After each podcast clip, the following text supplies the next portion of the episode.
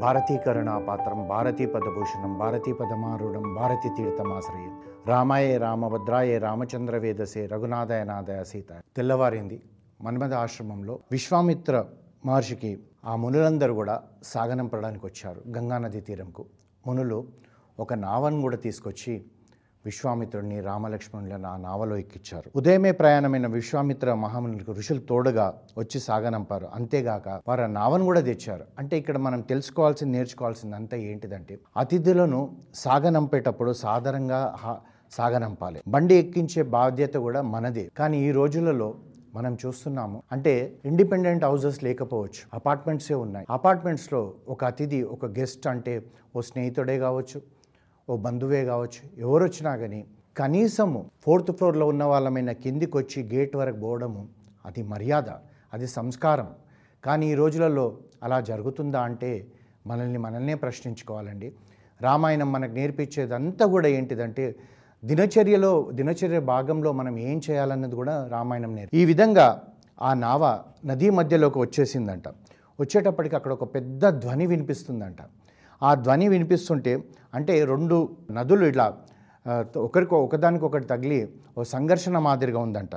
ఆ శబ్దం ఏర్పడుతుందంట అయితే విశ్వామిత్రుడు ఏం చెప్తాడంటే రామ ఈ సరియు నది గంగా నది కలుస్తున్న ప్రదేశం ఇది. ఈ నదులకు నమస్కారం చేయి నాయన అని చెప్పాడు. చెప్పేటప్పటికి రాముడు లక్ష్మణుడు భక్తి శ్రద్ధలతో ఆ రెండు నదులు కలిసి ఆ సంగమానికి రెండు చేతులెత్తి మొక్కారంట. అయితే ఇక్కడ ఒక విషయం మనం తెలుసుకోవాలండి. ఈ నదుల యొక్క ప్రాశస్తం ఏంటంటే గంగా నది అంతా కూడా జ్ఞానస్వరూపం. అంటే గోమతి నుంచి తీసుకొని గంగోత్రి నుంచి తీసుకొని గంగాసాగరం కలకత్తా దగ్గరికి వెళ్ళే వరకు ఆ గంగా నది వెళ్తున్న ఏ మొత్తం ఆ పరిసరాలన్నీ ఆ పక్కన ఏ ఆ నది ఒడ్డున మీరు ఎక్కడ కూర్చున్నా కానీ ఓ ధ్యానం చేసుకుంటే మాత్రం జ్ఞానం పె పొందే అవకాశం ఉంది. అది జ్ఞానస్వరూపం గంగా నది.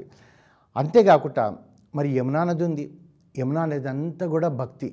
ఎందుకంటే యమునాలో ఉన్నదంతా కూడా ఆ కృష్ణ పరమాత్ముడిని భక్తితో సేవించారు కనుక ఆ యమునా నది తీరం అంతా కూడా భక్తి స్వరూపం. మరి బృందావనం ఉంది. అదంతా ప్రేమ స్వరూపం. ఎందుకంటే బృందావనంలో గోపికలు కృష్ణుడికి ప్రే ప్రేమనే పంచారు తిరిగి కృష్ణుడు కూడా ఆ ప్రేమనే పంచాడు అంటే మనం ఏ గంగా నదే కావచ్చు యమునా నదే కావచ్చు బృందావనమే కావచ్చు మనం అక్కడికి వెళ్తే మనం ఏం పొందుతున్నామో అని తెలుస్తుంది. మరి అయోధ్య ఏంటిది? అయోధ్య అంతా వైరాగ్యం. అయోధ్యల వైరాగ్యం ఎందుకు ఉందంటే సుఖ సంతోషాల కన్నా కూడా మనం ఇంకొకరి కొరకు జీవించడమే గొప్పతనం అన్న వైరాగ్యం ఉంది. నాకు అవసరం లేదు రాజ్యం అని రాముడు అంటాడు నాకు అవసరం లేదు రాజ్యం అని భరతుడు అంటాడు. అది వాళ్ళ ఇద్దట్లో. ఆ నది అవతల పక్కన దిగి వెళ్ళేటప్పటికీ అక్కడ ఒక భయంకరమైన అరణ్యంలోకి ప్రవేశించారు. ముళ్ళు రప్పలతోటి ఆ అరణ్యం అంతా కింకారణ్యం కనుక ఎక్కువగా ఉందంట.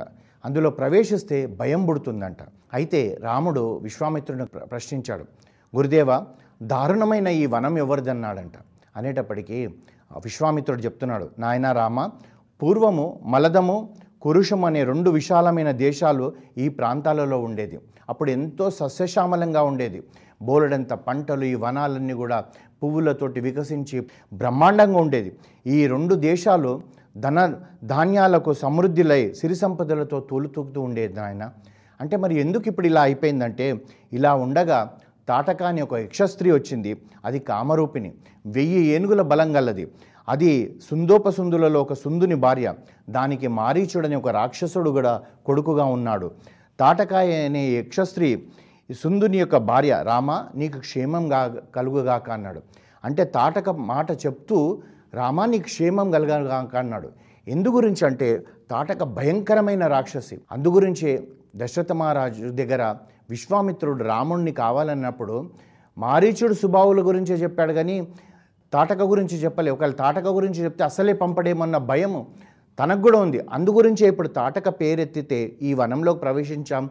ఈ తాటక వస్తుందేమో రాముడికి శుభం జరగాలని చెప్పి గురువుగా తాను ఆశీర్వదిస్తున్నాడు. అంతేకాకుండా రాముడు అడిగాడనమాట గురుదేవ యక్షులకు ఇంత బలం ఉండదు కదా వీళ్ళకి ఎలా బలం వచ్చింది అనేటప్పటికీ అప్పుడు తాను చెప్తున్నాడు రామ మారీచుడు ఈమె కొడుకు భయంకరమైన వాడు ప్రజలను తీవ్రంగా బాధిస్తూ ఉంటాడు. దుర్మార్గులకు తాటక ఈ వనంలో నివసించుతుంది. అందుచేత భయపడి ఎవ్వరు కూడా ఇందులోకి రారు అన్నప్పటికీ వత్స పూర్వము సుకేతు అనే గొప్ప యక్షకుడు ఉండేవాడు. అతనికి సంతాన ప్రాప్తి కలగలేదు. నియమనిష్టలతో అతను కఠోర తపస్సు చేస్తే బ్రహ్మదేవుడు తృప్తి చెంది అతనికి తాటక అనే ఒక కుమార్తెనిచ్చాడు. అది పుట్టుకతోటే వెయ్యి ఏనుగుల బలంతో పుట్టిన తాటక సుందరికిచ్చి సుకేతు వివాహం చేశాడు. కొంతకాలానికి వారికి పుత్రుడు పుట్టాడు. వాడే మారీచుడు. అగస్త్య మహర్షి శాపం వలన తాటక భర్త సుందుడు మరణించాడు. ఆ తాటక మారీచులు అగస్త్యుని ఎదిరించారు. అగస్త్యుడు తల్లిని కుమారులు రాక్షసులవుగాక అని చెప్పి శాపం పెట్టాడు. అగస్త మహర్షి శాప ఫలితంగా ఈ తాటక ఈ భయంకర వనంలో ఉండి వచ్చే పవాలను తినడము అన్నిటినీ ఆటంకాలు పరుస్తూ భయంకరమైన రాక్షస అయింది ఎందుకంటే అది తాటక అగస్త్యుడిని ఎదిరించలేదు. అయితే ఏం చేయాలి? ఈ కప్పము కో- కోపము కసి అంతా కూడా ఈ వనాల మీద ప్రకృతి మీద దండయాత్ర చేస్తుంది రామ అని చెప్పి చెప్తాడనమాట. రాఘవ దుర్మార్గురాలు దుష్టురాలు తాటకను ఇప్పుడు నీకు ఎప్పుడు కనబడుతుంది? మనం ఈ వదనంలోకి వచ్చాం దీన్ని వధించు అని చెప్పి ఇంకొక మాట కూడా చెప్తాడు. ఎందుకంటే రాముడికి ధర్మము ధర్మమే చూస్తాడు. గురుగారు చెప్పారు కదా అని చెప్పి వెంటనే తాటకని చంపుతాన్నాడు అది స్త్రీ ఒకవేళ చంపడేమో రాముడు అన్న భావనతోటి విశ్వామిత్రుడు ముందే చెప్తున్నాడు. రామ స్త్రీని వధించుట ఇలా సందేశించకు. రాజకుమారుడవైన నువ్వు నిన్ను ఆశ్రయించిన ప్రజల కొరకు అవసరమైతే శిక్ష వేసేటప్పుడు స్త్రీ పురుషులను చూడకుండా శిక్ష వేయాలి. ఎందుకంటే వాళ్ళ వల్ల ప్రజలకు నష్టమవుతున్నా రాజ్యానికి నష్టమవుతున్నా ఇది నువ్వు చేయాలని చెప్తాడు. ఇవన్నీ ఎందుకు చెప్తున్నాడండి నేర్పిస్తున్నాడంటే భవిష్యత్తులో రాముడు రాజారాముడు అవుతాడు రాజారాముడికి ఇవన్నీ తెలిసి ఉండాలి అంటే మనం కదా ఒక ప్రైమ్ మినిస్టర్ చీఫ్ మినిస్టర్ అయితే వాళ్ళు కాన్స్టిట్యూషన్ గురించి చదువుకుంటారు తెలుస్తారు ఎక్స్పర్ట్స్ వచ్చి చెప్తారు. అదేవిధంగా రాముడికి అడవిలో తీసుకువెళ్తూ వెళ్తూ అన్నీ ఒక్కొక్కటి ఒక్కొక్కటి చెప్తా ఉన్నాడు. రామ అధర్మపరులైన స్త్రీలను గతంలో వధించిన సన్నివేశాలు ఎన్నో ఉన్నాయి. విరోచమని కుమార్తెగు మందరను ఇంద్రుడు వధించాడు నాయన. భృగుమహర్షి భార్యను విష్ణువు చంపినాడు. ధర్మవిరుద్ధంగా ప్రవర్తించే స్త్రీలను దేవదేవతలే చంపారు దేవతలే చంపారు. అందు గురించి నువ్వు సంశయించకు. ఈ తాటక వస్తుంది దీన్ని దీన్ని మాత్రము నువ్వు చంపేయాలంటాడు. మహర్షి అప్పుడు రాముడు ఏమంటాడంటే మహర్షి మీరు ఏది చెప్తే దాన్ని ఆచరించమని మా తండ్రి గారు చెప్పారు కనుక మీరు ఎలా చెప్తే అలా చేస్తానంటాడు. అయినా కానీ రాముడికి ఒక లోపల ఈ స్త్రీ ఈ స్త్రీ కదా చంపాలా వద్దా నా ఇది ఉంటాడు. అయితే విశ్వామిత్రుడు చెప్తాడనమాట గోబ్రాహ్మణులకు మేలు చేయుటకు దేశ క్షేమం కొరకు అప్రమైన నీ ఆజ్ఞను నా ఆజ్ఞను పాలించు రామ అంటే సంతోషపడతాడు రాముడు. అండ్ వెంటనే రాముడు ఏం చేస్తాడు ధనుస్సు ఎక్కిపెట్టి వింటినారి ఇలా వదిలేటప్పటికీ ఆ చప్పుడుకు ఆ యొక్క వనమంతా కూడా మారుమ్రోగిపోతుందంట. ఆ చప్పుడు వినేటప్పటికీ తాటకవనంలో ఉన్న తోటి ఉన్న పక్షులు జంతువులు అన్నీ కూడా భయానికి పారిపోయినాయంట. తాటక క్షణకాలం ఆ- ఆ చప్పుడు విని కోపంతో తాటక క్షణకాలం ఆగి వెంటనే ఆ శబ్దం వచ్చిన చోటికి పరిగెత్తుకుంటూ వస్తుందంట. రామలక్ష్మణులు తాటకం చూశారంట. దాని ముఖము చాలా వికారంగా ఉంది. దేహం చాలా పెద్దగా ఉంది. తాటకం చూడగానే రాముడు లక్ష్మణ్తో ఒక మాట అంటాడు. లక్ష్మణ ఈ యక్షని ఎంత ఘోరంగా ఉంది చూడు. ఈమెను చూడగానే పిరికి హృదయాలైతే గుండె పగిలి చచ్చిపోతారనైనా దాన్ని చూస్తేనే భయమయ్యేటట్టుగా ఉంది అని అంటాడు. రాముడు ఇలా మాట్లాడుతూనే ఉంటాడు. ఈ తాటక కోపంతో చేతులెత్తి గర్జిస్తూ రాళ్ళు రప్పలు వీళ్ళ మీద వర్షం మాదిరిగా వేస్తుంటుంది. తాటక దుమ్మెత్తి పోస్తుంటుంది మన్ను దుమ్ము అంతా తీసి పిచ్చి రాక్షసులు అంటే ఏ విధంగా ఉంటారు? వాళ్ళకి ఏం తెలియదు కదా. ఆ విధంగా చేస్తుంటే రాముడు ఏం చేస్తాడంటే వెంటనే ఒక బాణం వేసి దాని రెండు చేతులని నరికేస్తాడు. ఆ చేతులు లేకపోయినా సరే కాళ్ళతోటి వచ్చి గాలిలో రాళ్ళ వర్షణ గురిపిస్తుంటే రాముడు ఏం చేస్తాడంటే దాని రెండు కాళ్ళు కూడా నరికేస్తాడు. అయినా కానీ దేక్తూ వచ్చి ఆ అరణ్యంలో మట్టి దుమ్మి ఏమా ఏమాత్రం ఇది లేకుండా రామలక్ష్మణుల మీద వేస్తుంటే అప్పుడు విశ్వామిత్రుడు అంటాడు రామ ఈమెపై ఇంతవరకు నువ్వు చూపిన జాలి చాలు. ఈ తాటక పాపాత్మురాలు యజ్ఞాలు పాడు చేయటంలో అందవేసిన చెయ్యి దుష్టురాలు దీన్ని త్వరగా వధించు. నాయన సాయంకాలం అయితే రాక్షసులకు రాత్రి అయితే సాయంకాలం రాత్రి అయితే వాళ్ళకి ఎక్కడ లేని శక్తి వస్తుంది అప్పుడు నువ్వు చంపడం కూడా కష్టము. ఇప్పుడు చంపేసే అనేటప్పటికీ రాముడు ఆ తాటక ఎక్కడి నుంచి అయితే వస్తుందో ఆ శబ్దాన్ని పట్టుకొని తాను ఒక బాణం వేసి దాని గుండె చీల్చేసేటప్పటికి అది కింద పడి గట్టిగా అరిచి చనిపోయిందంట. ఏ క్షణంలోనైతే అది చనిపోయిందో అంతే ఆ వనంలో భయంకరంగా ఉన్న వనం అంతా కూడా పూలతోటి అంటే ఈ ఆకులు అవన్నీ కూడా పచ్చగా అయిపోయి పూలతోటి అలంకరించిపోయిందంట. అప్పుడు దేవదేవతలందరూ కూడా పైనుంచి పూలవర్షం కురిపించిందంట అక్కడున్న పక్షులు ఇవన్నీ కూడా సంతోషంగా అవి అరుస్తున్నాయంట. జంతువులు కూడా ఆడుతున్నాయంట. తాటక చనిపోయిందని చెప్పేసి. అయితే ఈ విధంగా రాముడు ఈ తాటకను చంపేసేటప్పటికి దేవేంద్రుడు దేవతలను తీసుకొని ఇక్కడ కిందికి వచ్చాడంట అంటే రామలక్ష్మణులకు కనబడతలేడు. ఆ విశ్వామిత్రుడు చెవు దగ్గరకు వచ్చి చెప్పారంట. మహర్షి నువ్వు చేసినది ఇది ఎంతో గొప్ప కార్యం. కానీ ఇంకొక విషయం కూడా ఉంది.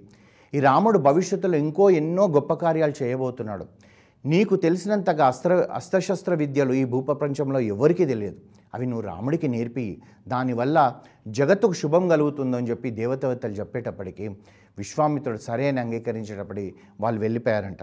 పిమ్మట విశ్వామిత్రుడు రాముడిని దగ్గర తీసుకొని ఆ శిరస్సును ఇక్కడ ముద్దు పెట్టుకున్నాడంట. ముద్దు పెట్టుకొని సంతోషంగా పొంగిపోరుతున్నాడు నా శిష్యుడు నేను చెప్పినట్టుగా చేశాడు ఈ జగత్తుకు ఎంత మేలు చేశాడనుకొని తాను ఈ- చెప్పాడనమాట రామ ఈ రాత్రికి మనం ఈ వనంలోనే ఉందాము. రేపు తెల్లవారిన తర్వాత ఆశ్రమంకి వెళ్దామన్నాడంట. తాటక ఆ వ చని మరణించడంతో ఆ వనము కుబేరుని ఉద్యానవనం వల్ల వెగిలిపోతుందంట. తాటక సంహారం అనేటప్పటికీ అందరూ దేవదేవతలు అందరూ ఋషులు అందరూ సంతోషించిండ్రట. అయితే రామచంద్రమూర్తి ఏం చేశాడంటే రామచంద్రమూర్తిని విశ్వామిత్రుడి దగ్గర దిగుసుకొని తా తనకు అన్ని అస్త్రశస్త్రాలన్నీ ఏ విధంగా ఉన్నాయో అవన్నీ నేర్పించాడంట. నేర్పించేటప్పటికీ అవన్నిటికీ ప్రార్థన చేసి మీరు నా మనసులో ఉండిపోండి. అవసరమైనప్పుడే మిమ్మల్ని నేను పిలుస్తానని రాముడు చేతులెత్తి మొక్కిండంట అస్త్రశస్త్రాలకు. ఆ తర్వాత తెల్లవారిన తర్వాత ఇది సిద్ధాశ్రమం దిక్కుగా పోతుంటే రాముడు కొద్ది దూరం పోయినాక గురుగారిని అడిగాడంట. గురుదేవ ఈ అస్త్రశస్త్రాలన్నీ ఎలా ప్రయోగించాలో నేర్పించారు? నాకు ఉపసంహరణ కూడా నేర్పించండి.